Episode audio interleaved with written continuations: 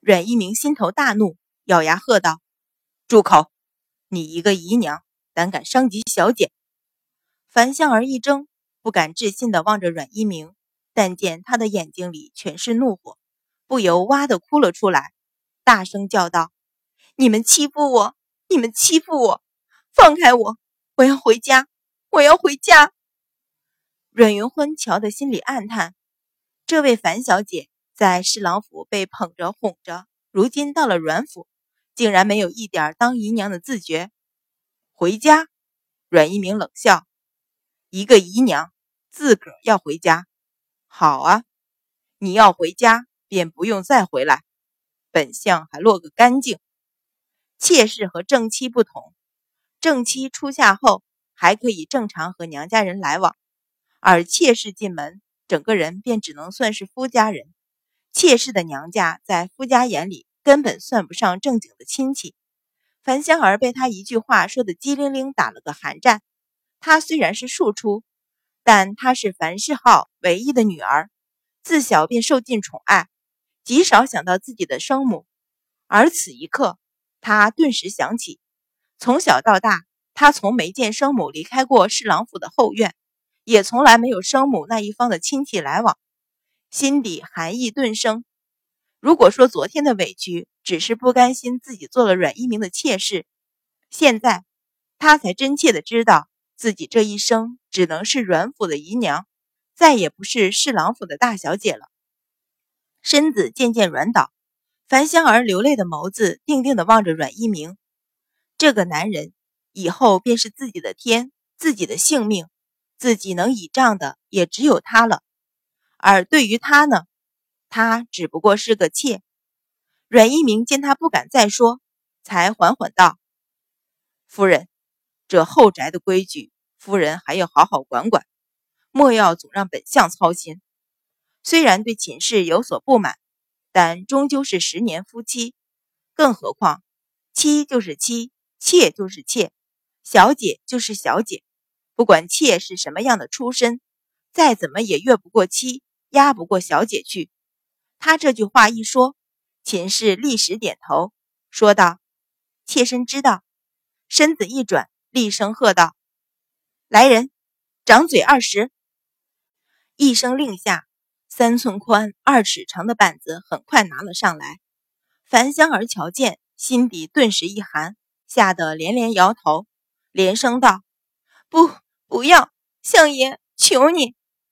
只是这个时候求饶已经晚了。婆子挽起袖子，手中板子雨点一般的打了上来，仅仅几下。就打了樊香儿满嘴是血，含含糊糊，再也说不出话来。巧慧吓得脸色惨白，跪在一旁直哭，却不敢再求。二十下板子打过，樊香儿的一张脸已经肿如猪头，再也说不出话来。秦氏有心立威，冷笑道：“将他拖到院子里，好好跪着。”婆子躬身领命，将樊香儿死鱼一般的拖了起来。向正屋里去，巧慧爬起来，一边哭一边跟着去了。秦氏出了一口恶气，心里顿时舒坦许多。见阮一鸣正吩咐小厮去请太医，不由冷哼道：“那贱人仗着相爷撑腰，竟然如此狂妄。这几天他没给阮一鸣好脸。”阮一鸣心里憋闷，冷冷道：“一个千金小姐，好端端的和姨娘打了起来。”也不是什么光彩的事，言下自然是他这个当娘的对女儿疏于管教。秦氏一滞，微一抿唇，又瞧见阮云欢站在旁边，顿时有了发泄处，说道：“云欢，你也是看着他们打了起来，也不劝劝，看着你妹妹吃亏。”母亲这话，云欢不懂。阮云欢微微挑眉，目光向阮云乐的两个丫头一扫。说道：“母亲倒是问问女儿如何没劝，女儿劝了，他二人不听，难不成也让女儿去动手，帮着妹妹去打姨娘不成？”你，秦氏气结，凌厉眸光便向两个丫头扫去。两个丫头一凛，瞧了瞧阮云欢，又瞧了瞧秦氏。秦氏目光凌厉，满是戾气，而阮云欢却云淡风轻，唇角勾着一抹浅笑。但是这位大小姐从进府第一天就整治了三个丫头，前不久又打死了锦儿，那笑容看着温和，他们可不敢小瞧。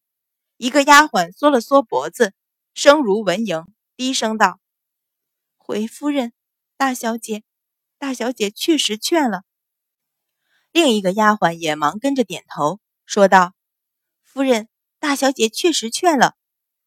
大小姐那几句话也算劝架吧，只是樊姨娘和二小姐不听而已。”阮云欢勾了勾唇，施礼道：“母亲若无旁的事，女儿先回房了。”又转向阮一鸣施了一礼，转过身扶着白芍款款而去。